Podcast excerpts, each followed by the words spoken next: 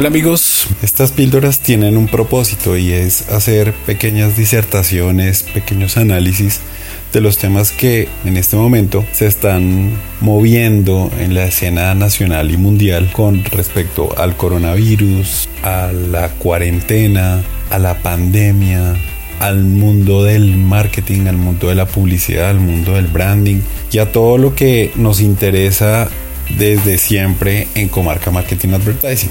El tema de esta píldora es la normalidad y es que es un precepto que me, me llama mucho la atención porque nosotros hemos estado llamándole normalidad a una serie de cosas que vistas en retrospectiva no me parecen tan normales. Si nos preguntamos qué era la normalidad, vamos a encontrarnos de frente con la realidad y vamos a encontrarnos también con cosas que no parecían tan normales si alguien de otro planeta descontextualizado de nuestra cotidianidad viniera y las viera. Por ejemplo, el tráfico. Nosotros llamábamos normalidad a estar metidos en cualquier sistema de transporte durante horas para poder llegar a lugares de trabajo que quedan retirados de nuestros lugares de residencia. En Bogotá particularmente, donde vivo, es absurdo pensar que los residentes de esta capital pasamos 36 días del año metidos en trancones más de un mes metidos en el tráfico capitalino. ¿Para qué? Para llegar a que nos vean, para llegar a hacer lo mismo que en este momento estamos haciendo desde nuestras casas.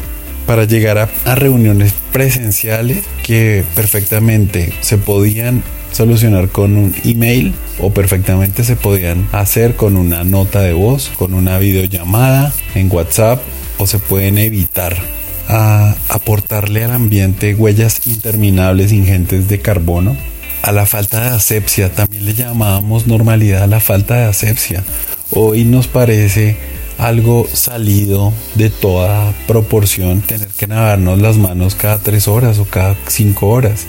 Las personas que lo hacíamos antes nos miraban raro porque pues algo le pasa a esta persona que se está lavando las manos constantemente. Y es hoy en día algo que, pues por cuenta del coronavirus, nos toca hacer de manera obligatoria. Pero pienso, si volviéramos a lo que llamábamos normalidad, nos dejaríamos de lavar las manos, dejaríamos la asepsia en la que en este momento estamos inmersos, volveríamos a utilizar el celular de forma masiva, sabiendo que tiene más bacterias que un baño público, seguiríamos no distanciándonos con todas las personas que a diario conocemos, nos involucramos, interactuamos. El distanciamiento físico es necesario. El cuerpo humano es resiliente o resistente al 99% de las bacterias y de los virus que hay en el planeta pero uno se coló, dos se colaron, tres se colaron, bueno, muchos se han colado y eso nos da una muestra de que nosotros somos vulnerables, somos seres vulnerables y que por ende deberíamos tratar de mantenernos distanciados físicamente. No, pues obviamente con la rigurosidad de, de este momento, pero sí deberíamos mantener cierta, cierto distanciamiento con todas las personas. Yo sé que nos gusta abrazarnos y está bien que nos abracemos, que estemos cerca de nuestras familias, pero una cosa es el núcleo familiar y otra cosa es digamos, la cantidad de personas con las que uno interactúa día a día, que probablemente puedan tener una gripa, probablemente tengan cualquier virus, enfermedad contagiosa. Y yo creo que el distanciamiento es de alguna forma y bien manejado saludable. Hace un mes estaba pensando que, que este es nuestro gran suceso, esto de la pandemia, esto del coronavirus es nuestro gran suceso generacional. Nosotros no tuvimos una guerra, nosotros no tuvimos como un suceso que afectara a todo el mundo, a todo el globo. Y cuando salió lo del coronavirus, pienso como que este, este es nuestro suceso generacional como todos los sucesos, uno cree que la sociedad va a tener un cambio, así como en las películas cuando se aproxima un asteroide que va a acabar con la vida, la gente como que empieza a poner en perspectiva todo y, y empieza a darse cuenta que hay cosas más importantes y hay cosas que nos deberían unir como sociedad, como especie. Pero nuestra normalidad nos dice que vamos a volver a la intolerancia, al odio, a la rencilla, a movernos a partir del odio. Lo que está pasando ahorita en Estados Unidos, lo que está pasando en Colombia, lo que está pasando, bueno, en muchos, en muchos países da cuenta de ello.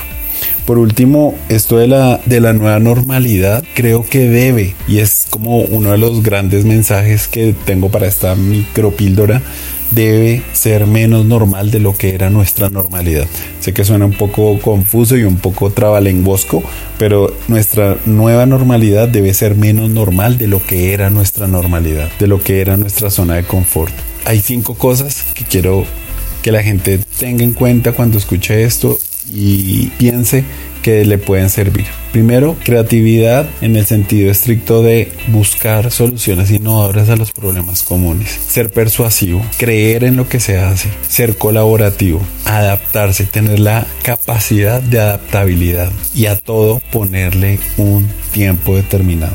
En esencia, no aplicar el modelo CO como nosotros normalmente lo aplicábamos, que si no lo conocen, los invito a la página de Comarca, www.comarca-ma.com.